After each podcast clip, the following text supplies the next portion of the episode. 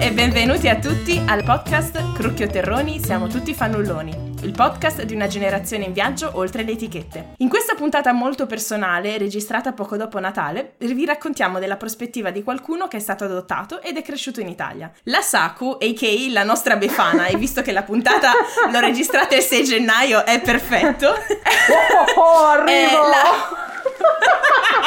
Questo era più Babbo Natale, okay. dopo lo stesso.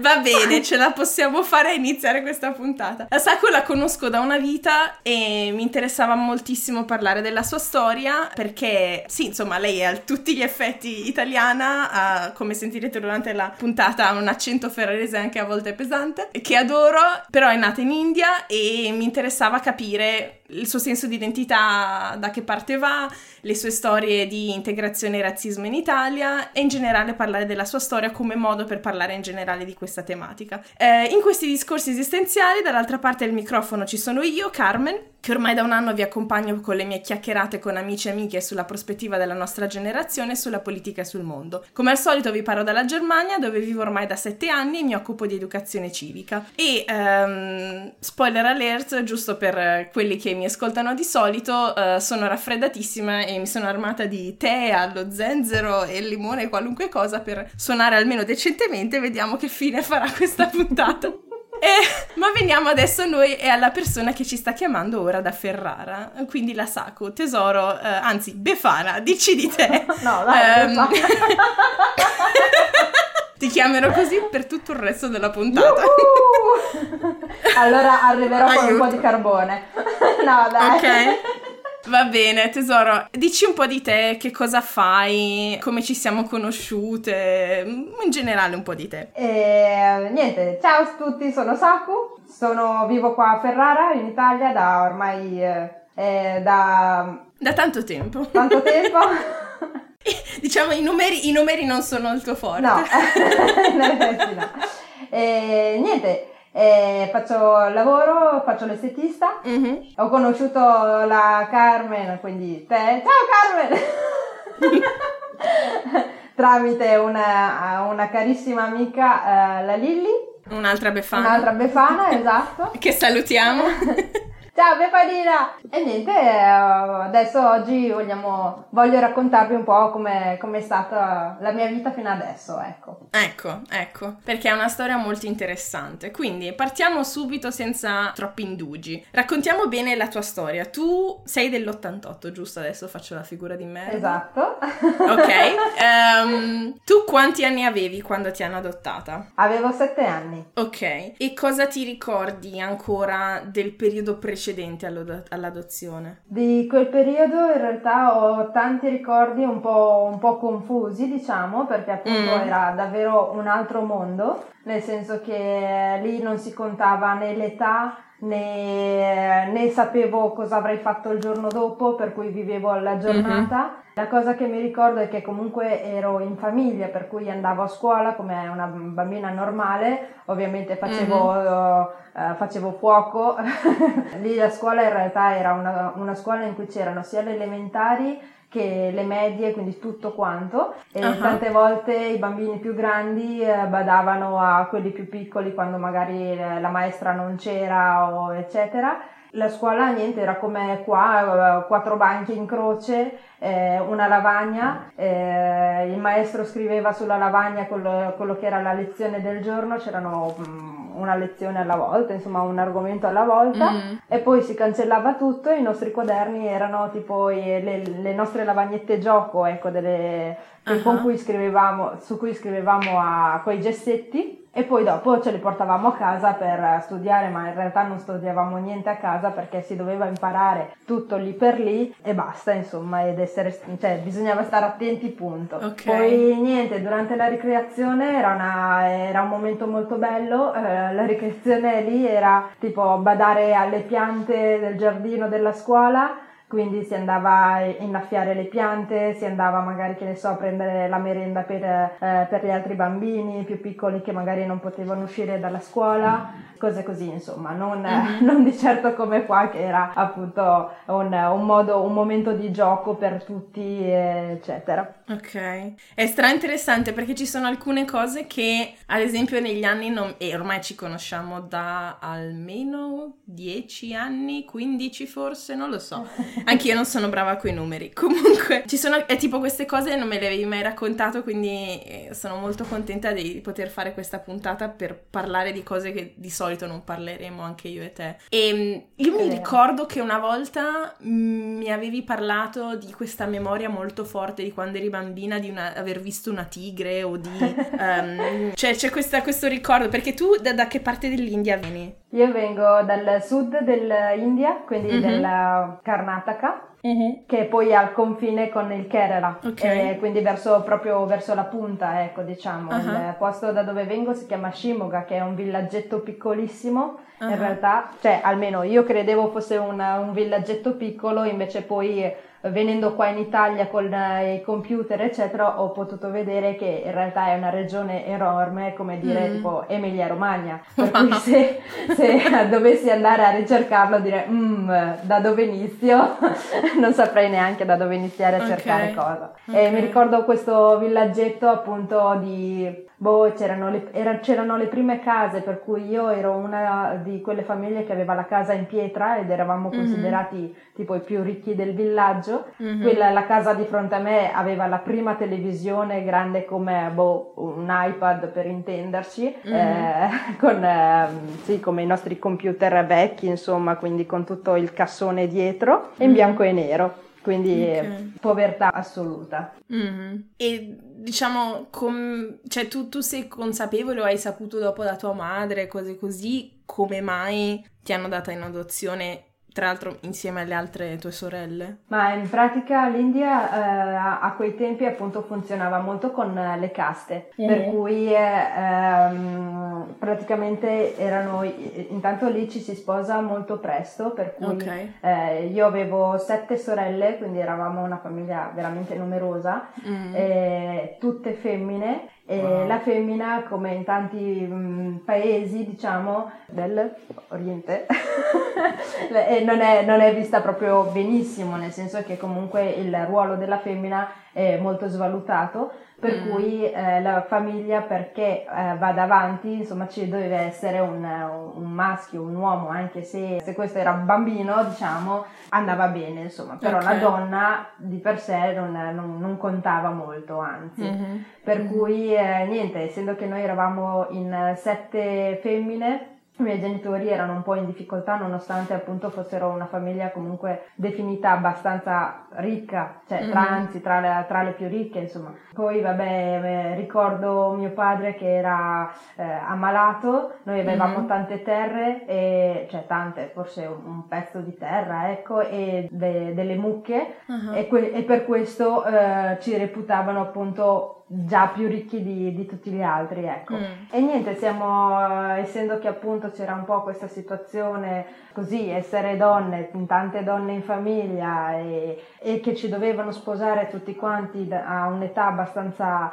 eh, precoce, eh, i miei hanno deciso di, eh, dato che appunto volevano farci studiare, non volevano, eh, ci volevano bene chiaramente e non volevano che andassimo a finire nelle strade o verso un destino eh, non piacevole, hanno deciso di ehm, portarci in adozione. Ah. Per cui hanno selezionato praticamente quattro di noi mm. che non fossero né troppo grandi né troppo piccole perché appunto se, fosse, se, se avessero deciso per, di prendere quelle più grandi ovviamente erano troppo grandi per l'adozione, nessuno le avrebbe adottate, mm. ma neanche troppo piccole perché appunto magari tra il cambio da un posto all'altro magari avrebbero sofferto di più o si sarebbero ammalate, cose così. Per cui hanno, noi poi tra l'altro siamo tutte distanziate di due anni, di due in due, per cui insomma la scelta non, non, non c'era neanche questa gran scelta, però appunto ci hanno selezionate e ci hanno messe in adozione. È una, stata una cosa abbastanza sofferta, questo poi l'ho saputo da mia mamma italiana, mm. sofferta perché chiaramente gli unici che potevano magari tenerci eh, per farci rimanere in India era questo mio zio che um, faceva il militare, mm. però essendo che era un militare non poteva tenerci lui perché diceva che alla fine io devo andare a fare le mie missioni, quant'altro, cosa, cosa, dove le lascio ste bimbe? Mm-hmm. Mm-hmm. Ed essendo che non sapeva neanche lui come fare, dove lasciarci, eh, ci hanno portate in adozione. Ok, ok, capisco. E niente, come... Mm, cioè, dopo Vabbè, la domanda è un po' esistenziale, ci arriviamo con calma. La domanda esistenziale è sul tuo senso di identità, se ti senti italiana o cosa ti senti. Però volevo iniziare ad arrivarci chiedendoti eh, se ci puoi raccontare del tuo processo di integrazione. Cioè, ad esempio, un paio di volte mi hai raccontato di diverse difficoltà che hai avuto a scuola quando sei arrivata in Italia e se potevi raccontarci alcune cose, se vuoi ovviamente, per arrivare diciamo ai giorni nostri. Sì, ehm, praticamente, vabbè, dal momento in cui ho visto... Eh, allora, praticamente io sapevo da quando sono stata portata ovviamente in un orfanotrofio insieme mm. alle mie tre sorelle mm-hmm. e questo orfanotrofio era ovviamente ancora in India, quindi ero ancora là. Vabbè, c'erano bambini di vario genere, grandi, piccoli e quant'altro, mm-hmm. dove appunto c'era questa suora che ci insegnava inglese noi parlavamo già inglese perché chiaramente l'India è stata una colonia inglese, mm-hmm. però appunto appena ha saputo che saremmo state adottate ha ins- ci ha insegnato un po' l'inglese perché appunto doveva, era l'unica lingua con cui potevamo poi parlare con i nostri genitori. Ah, e, okay. mm, esatto, quindi con le bacchettate sulle mani se non, non eri bravo, quindi Aiuto. proprio scuola antica, esatto. Sì. Però prima di questo, prima che loro ci dicessero che appunto sarebbero arrivate due persone a prendere, prenderci. Una cosa figa che adesso non, non riesco più a fare, però era che eh, l'avevo letto sulle mie unghie. Ok. Sulle, sulle unghie praticamente avevo, avevo visto, eh, perché appunto lì in India c'è molto il culto di... Eh, boh, non so neanche io come spiegarlo in realtà, c'è una, una seconda coscienza, no? Per mm, cui una certa spiritualità. Sì, esatto, per cui le cose te le senti e, e, ti si presentano e quindi tu lo sai, cioè insomma io lo sapevo, eh, sapevo esattamente come erano i miei genitori ancora prima di vederli. Okay. Per cui eh, avevo visto che tipo c'era eh, il padre, quindi l'uomo alto, grande, eh, eccetera, e invece magari mia mamma me la raffiguravo già un po' più piccolina, cioè già con una statura italiana, ecco per l'appunto, però appunto io non sapevo ovviamente da, da stare in India non sapevo che ci fossero altri continenti, altri posti oltre mm. a quello che vedevo io tutti i giorni, per cui mi sembrava già una cosa strana. E niente, eh, quindi appena visto mio padre, questo uomone eh, tedesco, chiaramente alto due metri così, in realtà mi sono anche spaventata, devo dire la verità, tant'è vero che c'erano le mie sorelle che andavano, eh, appena hanno visto, eh sì sì dai, eh, sono andati lì ad abbracciarli così, e io invece dicevo, oddio, ma chi sono queste persone? Cioè, e anzi mi nascondevo, mi ricordo che mi nascondevo dietro alla suorina che tra l'altro stronzissima mi diceva, no, no, mi raccomando, non andare con, eh, con loro, eh, non andare da lui perché vedi quanto è grande, eccetera. Che stronza, ma perché? Sì, infatti, non lo so, forse voleva sabottare qual è l'adozione, non lo so, non è la minima idea. Però appunto questo è stato il primo impatto verso la, uh-huh. la, il, lo straniero, ecco, uh-huh. diciamo. Uh-huh. Uh-huh. E dopo niente, da lì, a parte il fatto che mio padre mentre era lì si è mangiato tipo eh, tutte le scorte di banane che, eh, di, di, un mese di tutti noi bambini. Oddio!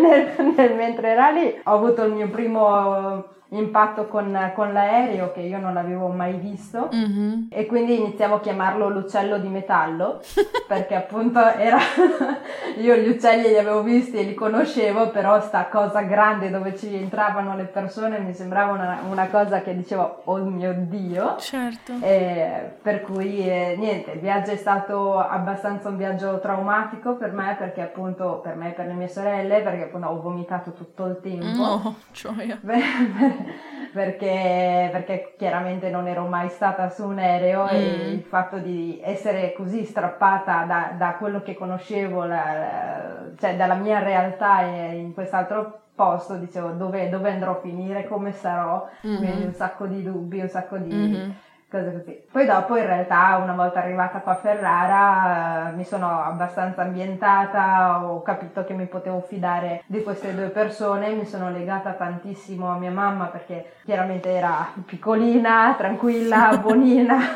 mi voleva lì vicino, mi veniva ad abbracciare, quindi mi sono aggrappata a lei e poi non l'ho più mollata tipo mm-hmm. e basta, dopo poco in realtà adesso non mi ricordo bene i tempi, però appunto dopo poco eh, era il settembre del 94, okay. quindi nel 95 ho iniziato ad andare a scuola, uh-huh. mi hanno iscritto a scuola anche per appunto farmi conoscere altre, altri bambini, mm-hmm. altre cose così e siamo stati iscritti a una scuola qua vicino a casa Mm, eh, dove c'erano appunto anche delle suore okay. all'interno. E niente, i primi giorni ovviamente era tutto, tutto, strano, tutto diverso, eccetera, e quindi mm, tutto anche un po' eccitante delle due, mm. anche se molto impaurita. Mm. E la cosa che mia mamma mi lasciava lì da sola per infinite ore era, era, un po' così, però alla fine dopo un po' mi sono abituata e ho iniziato un po' a capire che cos'era la scuola vera, ecco, perché appunto mm. era una cosa assolutamente diversa da quello che avevo vissuto io. E qua a scuola sì, in effetti eh, sono successe un paio di cosette che, vabbè, adesso ne parlo tranquillamente perché non eh, capisco la mentalità mh, mm, più che altro di qua, però appunto lì per lì non è stato fa- facilissimo. Mm. E, Niente, la cosa che mi ricordo della, della, prima scuola, del primo impatto a scuola è stato questo che appunto eravamo tutti in classe eccetera mm. e ehm, ad un certo punto ero con te, durante la lezione tutto ok, poi eh, durante l'intervallo avevo capito che appunto era un momento di gioco per cui appunto come dicevo prima si andava fuori in cortile, si giocava, si faceva un po' quello che si voleva, quindi era un momento felice, poi dopo mm-hmm. appunto si ritornava sui banchi. Ero molto contenta perché appunto e non vedevo l'ora che arrivasse tipo l'intervallo perché appunto in quella scuola c'erano anche le mie sorelle in altre sezioni però ci avevano messe tutte, tutte vicine c'erano certo. elementari vicino alle alle medie, ah ok, all'asilo. Sì. All'asilo, asilo, per cui eh, le due sorelle più piccole erano all'asilo e noi mh, mm, due più grandi invece eravamo già alle elementari in due classi diverse. Mm, mm. fino a quando appunto c'erano, c'era mi pare una maestra solo che insegnava tutte le materie e poi eh, tipo le suore che facevano religione mm-hmm. e questa insegnante faceva anche inglese per cui io ovviamente non parlando nessun cioè non parlando italiano parlavo con lei in inglese e con, gli, con i bambini a gesti quindi mm. fino a che ad un certo punto sento che questa, questa, durante l'intervallo questo insegnante ad un certo punto mentre stavo giocando con, con degli altri bambini eh, così sento che dice prende chiama i bambini chiama gli, i miei compagni di classe vicino a sé e dice eh, no no ragazzi guardate cioè, mm, non giocate con lei vedete che lei è è diversa, eh, mostrando appunto il colore della pelle, no? Per cui appunto eh, io ovviamente non avevo capito bene subito quello che stavano dicendo, mm, chiaramente mm, vedevo perché che... era in italiano. Eh, esatto, mm. eh, però appunto eh, vedevo che pian piano i bambini, alcuni i più coraggiosi ci provavano, io andavo lì vicino e dicevo vabbè eh, andiamo, andiamo fuori, insomma andiamo a giocare, eccetera alcuni più coraggiosi venivano vicini, eccetera, così, però ah, i più un po' scappavano, insomma, dicevano mm. così e quindi questa è stata una delle prime cose per cui dopo ho detto vabbè e ho cominciato ad odiare un po' il, il ritorno, l'intervallo. Certo. E, e quindi pian piano, cioè dopo le prime volte che ho visto che questo era l'andazzo, ecco, me, me ne stavo un po' nel, durante l'intervallo, stavo seduta al mio banco e e speravo che questo incubo finisse il prima possibile, ecco. Mm. Quindi alla fine invece di diventare una cosa bella, anche l'intervallo per me era odioso, quindi dicevo cazzo, spero che finisca presto e che certo. si rinizi tutti quanti a, a, seguire una lezione, almeno eravamo tutti in un banco e mm. nessuno sembrava in punizione, ecco, perché alla fine mi sembrava più una punizione che altro. Certo, certo. Ma, mh, mm, cioè Nel senso, tu l'hai capito col tempo, imparando anche l'italiano, cosa sta stronza st- stava dicendo, ma quando è venuto fuori, tipo, i tuoi hanno parlato con le insegnanti, cioè c'è stato un qualche tipo di reazione o... Ma guarda, io in realtà, cioè, ho preso atto di questa cosa, mm. l'avevo capito, ho preso atto, non ne ho parlato con nessuno inizialmente, mm. anche perché appunto in India ci hanno insegnato sempre che comunque bisognava uh, stare zitti, stare buoni e che cioè, me ne facevo più... Um, non so come dire, era colpa mia, hai capito? Cioè, secondo mm. me era colpa mia se era successo questa cosa, non sapevo cosa avevo fatto, però dicevo, boh, forse ho sbagliato qualcosa, allora delle due me ne stavo mm, da par mia, ecco. Sì. sì. cui, sì me... anche un certo rispetto nei confronti di una figura um, di autorità come anche poteva essere la maestra. Sì, mm. no, anche perché in realtà non sapevo bene a chi dire, mm. non sapevo in realtà di chi fidarmi perché avevo capito che i genitori erano la, le persone più fidate di, insomma, cioè, a cui potevo dire tutto, però mm. alla fine li avevo appena conosciuti anche loro, quindi certo. dicevo, ma cioè, non sapevo. Per cui me ne sono stata lì a subire queste cose e altre che adesso mh, mm, non sto qui a non me le ricordo neanche tutte certo. esattamente, però fino a quando eh, invece è capitata una cosa molto grave a mia sorella, mm-hmm. che anche lei sempre dalla stessa insegnante, praticamente lei era in un'altra classe e l'insegnante ad un certo punto, questo l'ha riportato lei un giorno a casa, allora dopo mi sono, mi sono fatta coraggio e ho detto che anche a me era successo mm. delle robe non belle. E lei praticamente ha riportato il fatto che la, la maestra um, un giorno l'ha chiamata alla lavagna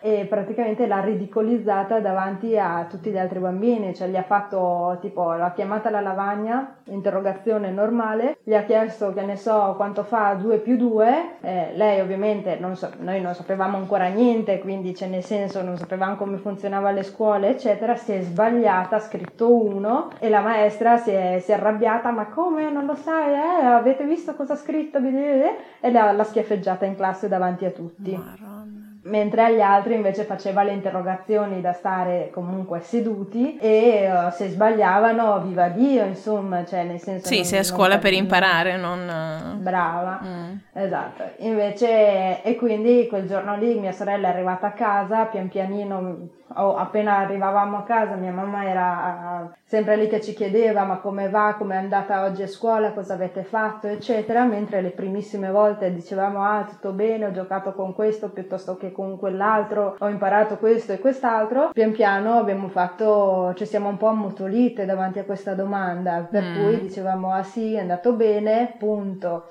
Mm. Eh, e quindi mia mamma po' drizzato le orecchie, dopodiché abbiamo iniziato un po' a raccontare che cosa era successo, eccetera, e ovviamente dopo eh, mia mamma ovviamente ha, ha, fatto il suo dovere, ecco, quindi è andata sicuramente a parlare, adesso non so in quali termini, eccetera, a parlare a scuola eh, fino a toglierci completamente dalla scuola perché appunto non mm. aveva capito cosa, qual era l'andato lì, insomma. Sì.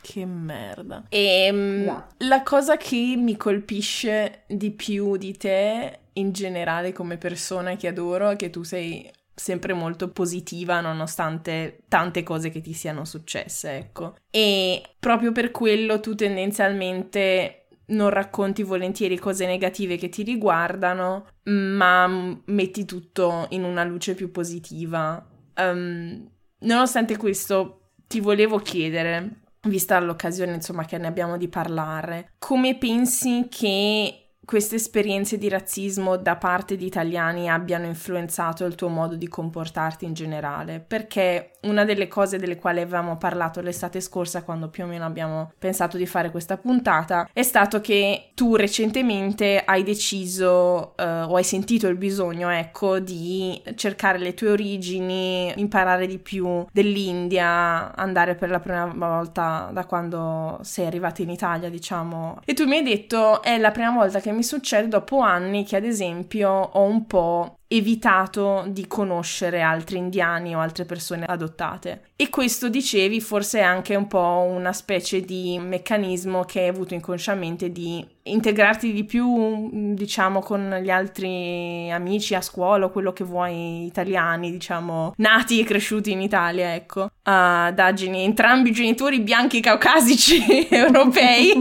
Um, e quindi niente, quindi ti volevo chiedere, se possiamo un attimo parlare di, di, di, questa cosa o di altre cose che secondo te sono una conseguenza di come ti sei sentita in questi primi anni sì. in cui sei arrivata in Italia, ecco. Sì, ecco, praticamente appena sono arrivata qui ovviamente c'era tutta la paura di integrarsi inizialmente, mm. per cui in realtà non, cioè, venendo qui non sapevo neanche che ci fossero altre persone simili a me o con una storia simile alla mia, mm. eh, eccetera. Per cui alla fine, mia, cioè, eh, col fatto che ho iniziato a fare le scuole qua e a scuola erano tutti bianchi, eh, andavo a, al mare ed erano tutti bianchi, poi dopo vabbè si abbronzavano. ok. Però, eh, generalmente però la cultura che avevano era questa e vedevo che erano comunque educati in una certa maniera diversa dalla mia, mm. eccetera. Non avevo, non avevo questa cosa, anzi quando poi vedevo, ho iniziato poi da più grande a, facendo la scuola comunale, mm. comunale giusto?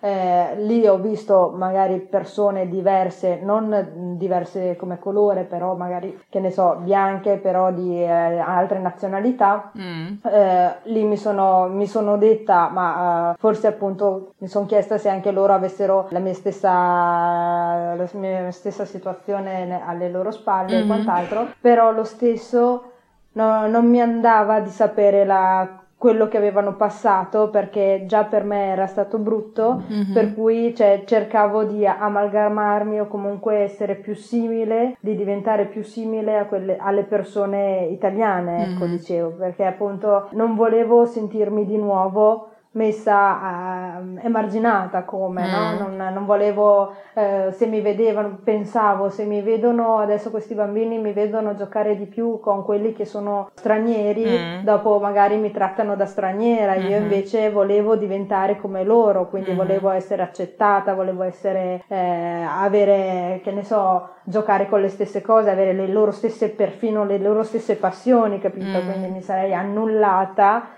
per essere più, più, similari o per non farmi prendere in giro, mm. perché alla fine ho, avevo capito che se ero più simile agli altri, alla fine non mi avrebbero preso in giro, anzi avevo qualcuno che mi proteggeva, ecco, diciamola mm-hmm. così. Mm-hmm. Per cui eh, no. Però sì, eh, dopo man mano che ovviamente facevo le scuole, andavo avanti, eccetera, che quindi mi facevo il mio carattere e, che, e capivo com'era anche la mentalità delle persone, eccetera. Dopodiché ho detto, vabbè, ho capito qual è la situazione e dopo non mi sono neanche vergognata di, di, di quella che sono, insomma. Sì, certo. E... No, è interessantissimo perché mi ricorda molto anche alcuni sentimenti o, o cose, diciamo, che ho visto comuni anche in altre persone italiane che sono all'estero. E quando emigri c'è chi si attacca tantissimo alla comunità degli italiani all'estero come modo di combattere la nostalgia di casa, diciamo, e, mm. e avere, crearsi una rete, diciamo, di relazioni eh, sulle quali eh, farsi aiutare o comunque avere qualcuno e c'è chi, come un po' ho fatto io all'inizio inizio, mh, mm, evita il più possibile di avere contatti con italiani o altro perché vuole sent- integrarsi, vuole imparare il più in fretta possibile la lingua, non vuole sentirsi diverso e poi raggiungi dopo una serie di anni, come hai fatto anche tu, una maturità tale per cui dici, sai che c'è, sì, eh, io non mi integrerò mai del tutto perché io sono diversa, ma ognuno di noi è diverso ed è giusto essere, diciamo, orgogliosi e consapevoli delle proprie origini, ecco. Eh, sì, pur sentendo, sì, poi, cioè, nel senso, per carità, tu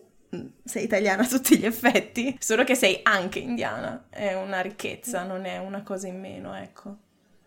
Sì, sì, ma infatti io dopo alla fine mi ricordo che di nascosto in realtà anche nella scuola in cui sono andata dopo, quindi parlo sempre delle elementari, mm. medie, in realtà quelli che vedevo che erano magari un po' presi in giro perché magari c'era quello sfortunato in classe eh, che veniva preso di mira, eccetera. Io alla fine mm, mi ricordo alle medie c'era questa ragazza poveretta che, boh, la chiamavano tipo la morte. Oddio, perché? perché boh, aveva sempre tutti i capelli davanti agli occhi, voleva stare sempre da sola, uh-huh. eh, eccetera, eccetera, e, e, tutti la chiamavano così prendendola in giro, però vabbè, all'inizio in effetti l'ho, l'ho evitata anch'io per questo motivo, poi dopo alla fine un po', diciamo, tra virgolette, di nascosto, mentre gli altri non mi vedevano, eh, eccetera, andavo lì, ma perché fai così, ma perché fai colà, mm. ma tu devi, devi ribellarti, non, non devi farti trattare così, e quindi alla fine cioè, l'andavo comunque ad aiutare, insomma, mm. dopodiché alla fine mi sono diciamo così, fregata di quello che gli altri anche potevano dire di me se vedendomi con quest'altra, mm. me ne sono fregata totalmente. Alla fine ho fatto tutta, tutto l'anno con questa ragazza mm. che dopo alla fine mi ha, mi ha anche ringraziato, insomma, mm. di esserle stata vicino, eccetera. E non mi sono posta minimamente il problema degli altri, ecco. Certo. E Quindi... qua viene fuori il grande cuore della Saku, che è una delle persone più generose che conosca. E quindi tornando appunto a questa cosa che avevo semi-annunciato, tu recentemente hai iniziato a sentire il bisogno di cercare un po' le tue origini. Quindi ti volevo chiedere cosa ti ha spinto a farlo, cioè qual è stato anche, non so, il meccanismo che ti è saltato in testa di dire è arrivato il momento giusto, è una cosa importante per me e, e anche quali, sì, insomma, la tua motivazione. Sì, non è che ho detto, ho detto, adesso è arrivato il momento in realtà, mm. cioè era da un po' che dicevo e tutti quanti in realtà mi dicevano ma eh, non, non, torneresti volentieri in India, non torneresti eh, oppure anche solo i clienti che mi dicevano ah sì sai sono stato in India ma ti ricordi questa cosa qui, ma com'era, ma come mm. l'hai vissuta, ma come, come te la ricordi? E io ovviamente dell'India non mi ricordo niente, cioè soprattutto i monumenti o cose così. Sì, non è che andavi a fare la turista. No, assolutamente, per cui infatti quando mi dicono ma ti ricordi questo tal monumento, ma com'era, come te lo ricordi tu con i tuoi occhi cazzo. da indiana? Vabbè. E, e io dicevo, eh, no guarda in realtà non, non, so di cosa parli, tipo, mm. capito? Poi magari era il monumento che era di fianco a casa mia, capito? Poi, cioè...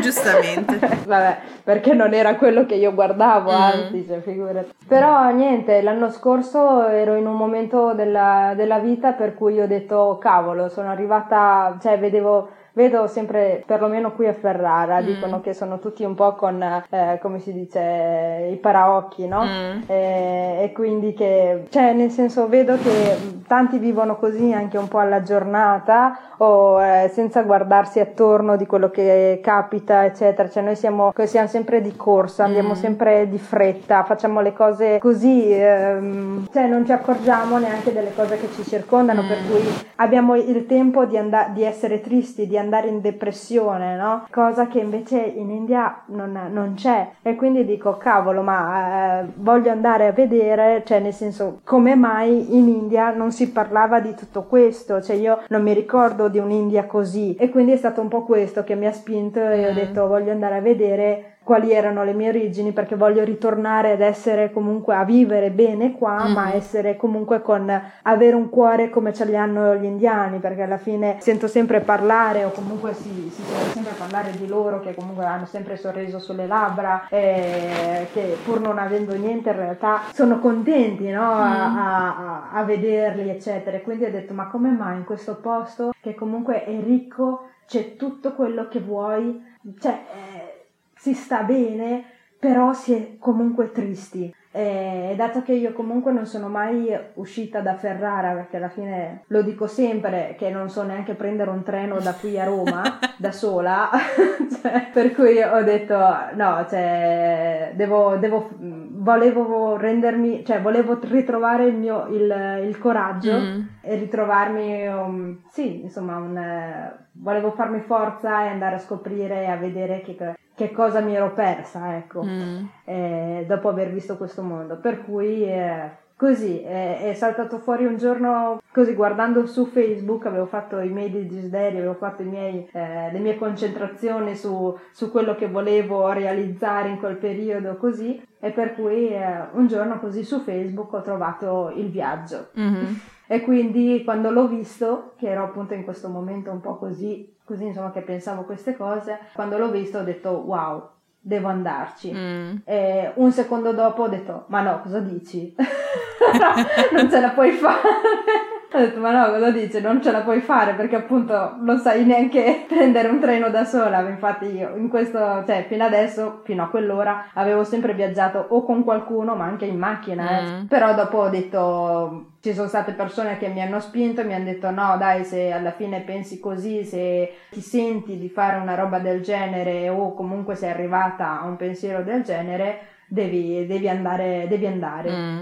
Mm. E per cui eh, nel giro di due giorni, mm-hmm. cioè ci ho pensato due giorni, due notti. Mm-hmm. Dopodiché ho detto basta Saku, se sei già qui, che ci hai già pensato per due notti, buona. Mm. Non arriverai alla terza notte pensandoci ancora. Mm. Per cui ho detto, boh, ho preso il computer, mi sono informata su come funzionava e ho preso il biglietto. Ok. Tac, così. Bam! di, pa- di pancia. Di pancia. Esatto. esatto. Poi anche perché ho visto che durante questo viaggio in realtà c'era oltre che la visita proprio nel, nel sud dell'India, mm. c'era anche un momento in cui andavo a lezione, per cui eh, sono andata a fare un, un corso di massaggio Ayurveda, mm. che poi alla fine... Che ricordiamo i massaggi sono la tua specialità nel tuo lavoro? Insomma, nel mio lavoro più che altro e mi piace molto, sì, in mm. effetti. E quindi ho detto quale occasione migliore per andare a vedere, sì, quello che è, il, mio po- posto, diciamo, il mio paese d'origine, mm. e però fare anche un qualcosa che poi mi serve. Ecco. Sì, sì. E quindi niente, sto viaggio è stato bello, molto bello, mm. pieno di emozioni, direi che tipo ho pianto tutti i giorni. giusto perché sono molto forte, però sì, in effetti era vero quello che tutti dicono che appena sbarcata eh, all'aeroporto in India senti tutto questo odore di profumi, di spezie, curry, eccetera, poi il caldo, mm. wow, cioè non puoi capire il caldo e come ti si scaldavano le ossa subito arrivata lì perché mm. qua era inverno, sono partita a febbraio, sì. è, stato, è stato bellissimo. Mm. E tu mi dicevi che nel frattempo, dopo che sei tornata, hai deciso quantomeno di, di, saperne di più sulla tua famiglia e sei entrata in contatto anche con associazioni di persone adottate, cose di questo tipo. Tu in questo processo cosa vorresti fare? Cioè, cosa ti aspetteresti da questa tua ricerca? Ma guarda, appena tornata dall'India in realtà ho detto, mm, è stata appunto come dicevo un'esperienza molto bella e mi ha fatto capire che alla fine eh, sì, quelli che vedevo anche attorno a me, cioè ho voluto dare attenzione anche a quelli che vedevo attorno a me che magari erano bisognosi, eccetera. Ho fatto delle robe, tornata in Italia che se me l'avessero raccontato avrei detto no, avrei negato, insomma, no, non ero io.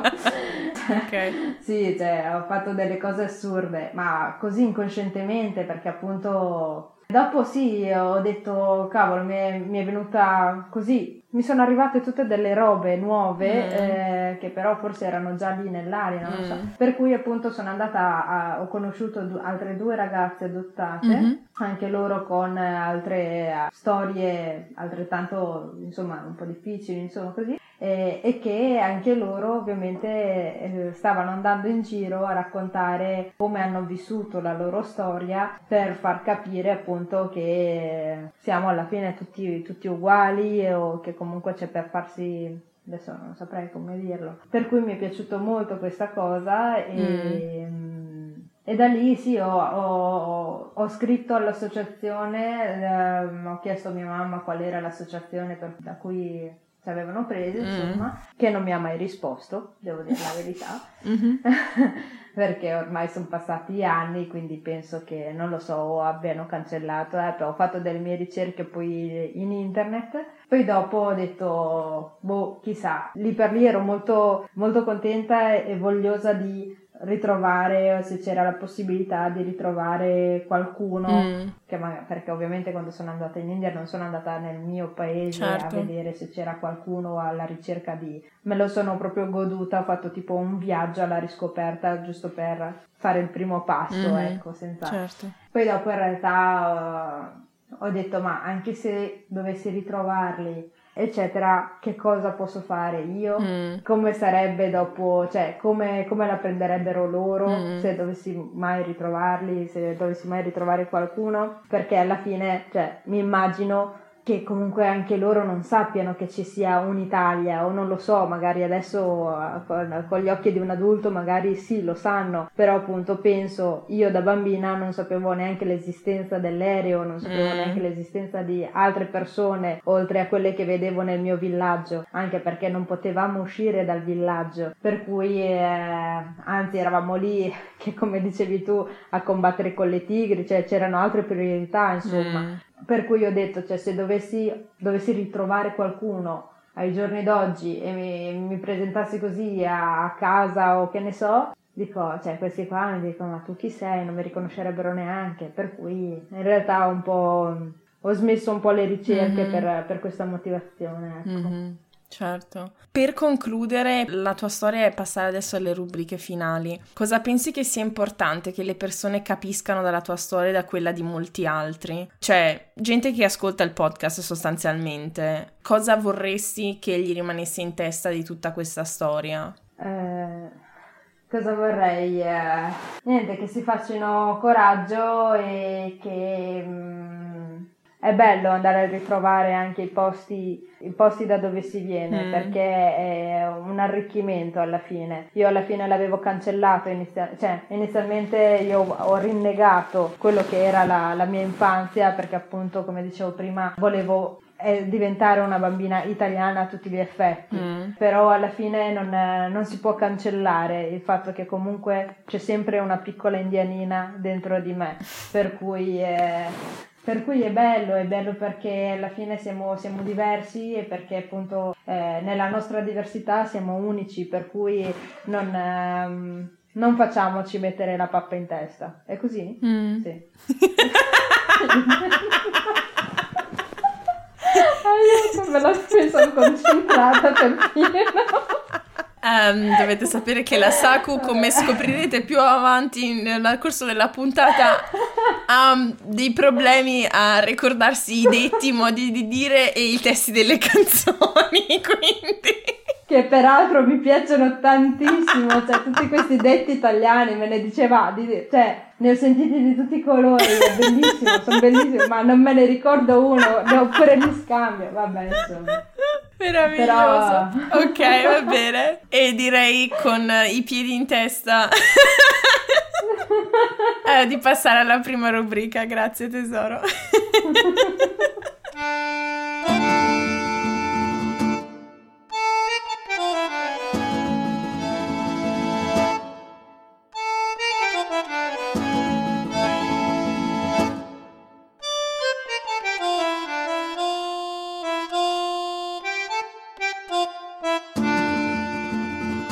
Passiamo adesso alla rubrica In giro per il mondo, dove di solito insomma raccontiamo di posti che abbiamo eh, visitato, diamo consigli su cose da mangiare, da vedere, eccetera, eccetera. Tu ti sei preparata qualcosa? Cosa vorresti dire per questa rubrica? No, non mi sono preparata niente, ma se vuoi farmi le domande risponderò così di getto. Ok, da, da allora, ok, da brava indianina. Tu hai passato un sacco di tempo, cioè diciamo i tuoi avevano una casa vacanze ad Ostuni in Puglia. Ci sono mm. dei posti e quindi, cioè, la zona la conosci molto bene. Eh, ci sono dei posti che ti andrebbe di consigliare? Tipo o spiagge particolari o ristoranti che ti ricordi che esistono ancora, cavolo ne so. Allora, niente, sono stata a Taranto da degli amici. Mhm. Eh, lì a Taranto c'è una spiaggia bellissima, Mm. si chiama il Lido Giamaica. Mhm. Il, eh, il nome già dice tutto, ma nel senso che in realtà, a parte essere una spiaggia costruita tipo sul- su una montagna, Mhm. cioè, eh, però è un lido bellissimo Mhm. per cui ehm, dove si mangia una pepata di cotte favolosa, cioè a merenda alle 5 del pomeriggio tra una, tra una raffo e l'altro, perché la raffo è la...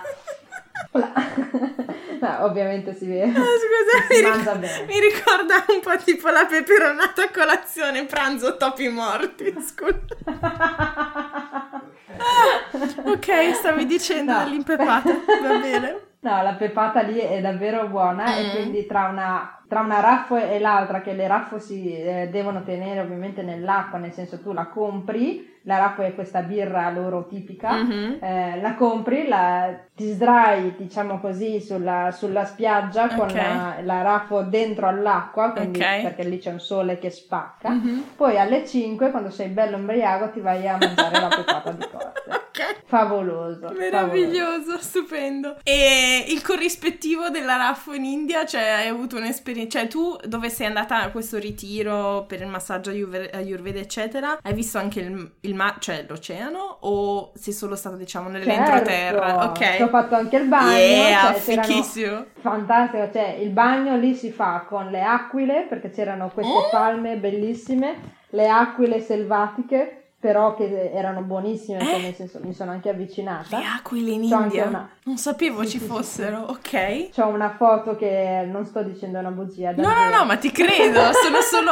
un attimo spaesata, ok. No, no, ma è stato bellissimo. c'era- E poi i granchi Ah. che giravano felici su tutta la spiaggia. Ah. Quindi questo dice che l'acqua era Pulita? Mm. Era pulita, esatto. No, lì in realtà non si beve, non si fuma in India perché eh, è visto malissimo Mm. sia chi beve che chi fuma sigarette o qualsiasi cosa. Mm. Però sì, molto bello. Ok, ok, quindi non, non- riveliamo se, No, se hai bevuto in maniera più o meno legale. No, in realtà no, in realtà no, perché non ci sono, ovviamente l'India non ci sono pub, non ci sono Mm. cose dove fo- forse ci sono, però appunto era un altro tipo di viaggio. Mm, ok, ok, è- figo. Non ho avuto modo. Figo, figo. No, io invece, visto che come annunciavo già da altre puntate, dopo ormai 23 puntate ho un po' esaurito i miei consigli di posti da visitare, vi consiglio invece un altro podcast che recentemente ho ascoltato sullo stesso tema che trattiamo oggi, ovvero l'adozione in Italia, eh, molto carino che si chiama Le Ciaccole Podcast, si chiama, beh insomma sono due ragazzi universitari veneti, non mi ricordo, credo Padova ma non ne sono sicura. Le puntate sono brevissime, tipo 10 minuti, ehm, con tutto l'affetto possibile, diciamo, se sopportate la sigla iniziale che è un po' melinsa, i contenuti sono molto interessanti e ti danno del- da, da pensare. La puntata, in particolare la puntata sull'adozione mi è piaciuta molto e quindi un po' come approfondimento della puntata di oggi ve la consiglio. E con questo passiamo all'ultima rubrica che non vedo l'ora di fare, soprattutto con la Saco. Aiuto, ho paura.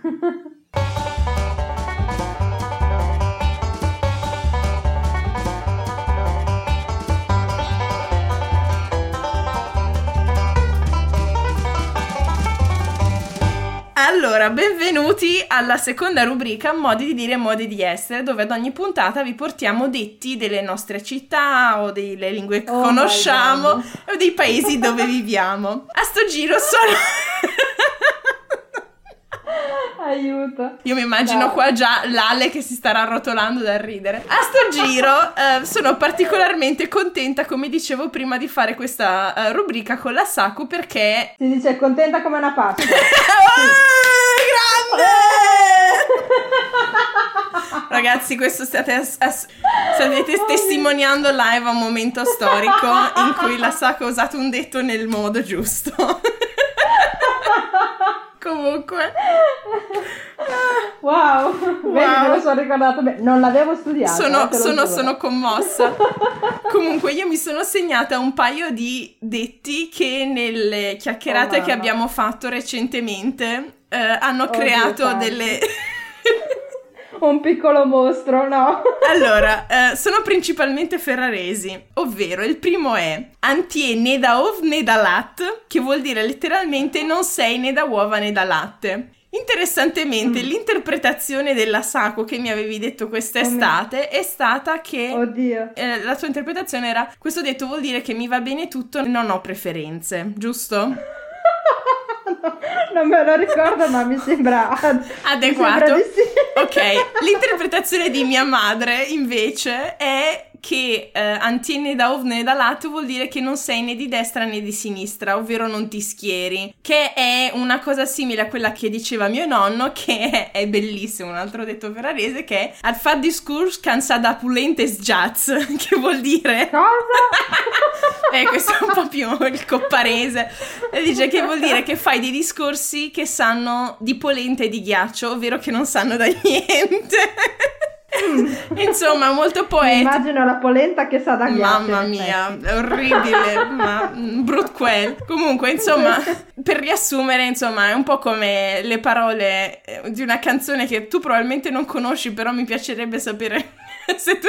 Ah cavoli, avrei dovuto mandartela prima e poi vedevamo se ti ricordavi il testo, vabbè. Comunque con le parole dello stato sociale nella canzone c'eravamo tanto sbagliati e sostanzialmente il concetto di a chi non sta né a destra né a sinistra che se fosse su una strada finirebbe investito. e niente, ci sono altri detti che vuoi raccontarci o concludiamo la puntata? Uh, allora, in realtà non saprei, non me ne vengono in mente perché quelle, cioè, mi vengono di getto, quando mi vengono da, di getto sono quelle più sì, belle. Sì, sono d'accordo. In questo, eh, in questo momento... No, perché che, poi che fai... dovete sapere che la Saku è stramodesta, però lei eh, dal punto di vista linguistico è un genio, perché in tutto questo col fatto che tuo padre è tedesco, eh, sai anche un po' di tedesco, l'inglese e insomma, quindi ha un, un misto, un, diciamo una, una fonte molto ampia da cui può trarre modi di dire però in realtà eh, li scappo comunque in qualsiasi lingua quindi.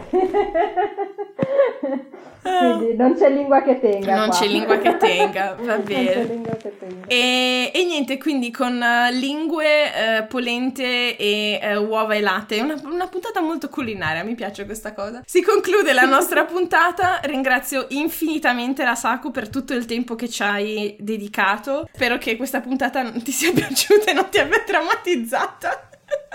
No, no, no, dai, è, stata, è, stato molto carino, mi è piaciuto un sacco anche perché sei bravissima. Oddio, aiuto. Tu in primis, e anche se ci è voluto un pochino per fare sta puntata perché alla fine ci siamo un po' rincorsi, mm. ma alla fine ce l'abbiamo fatta, un punto per noi. Yay! E...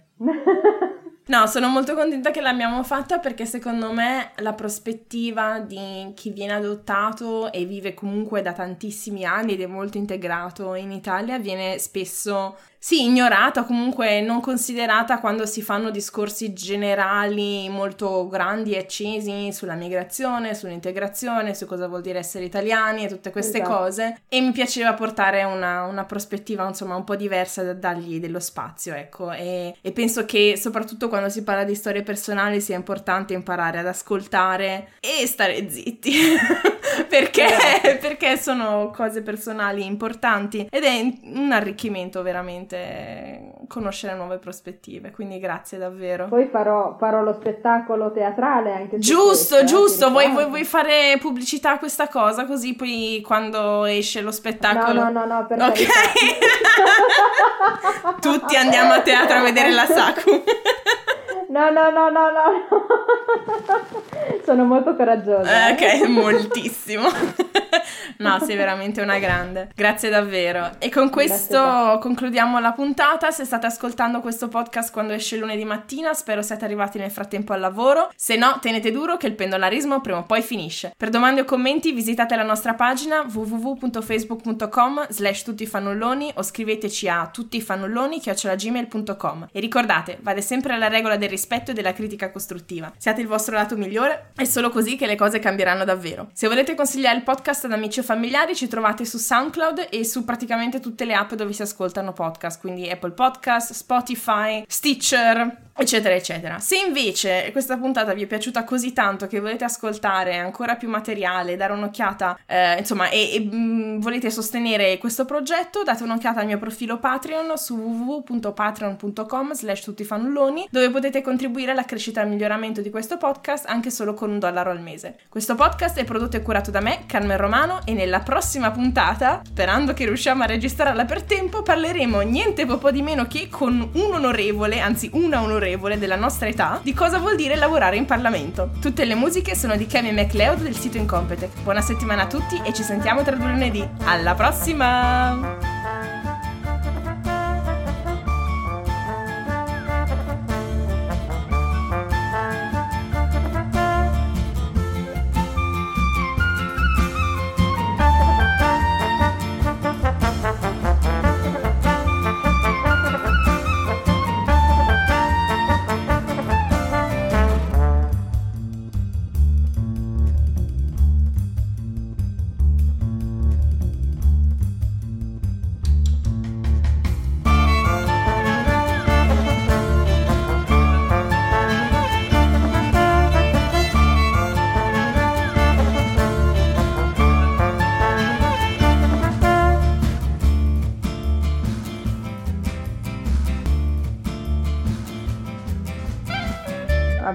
Vedremo, dai, la prossima andrà meglio. Le, prime co- le, le, le, le seconde vanno sempre meglio. No, non è così. Come si dice? Il primo non va mai in go... No, vabbè, non importa.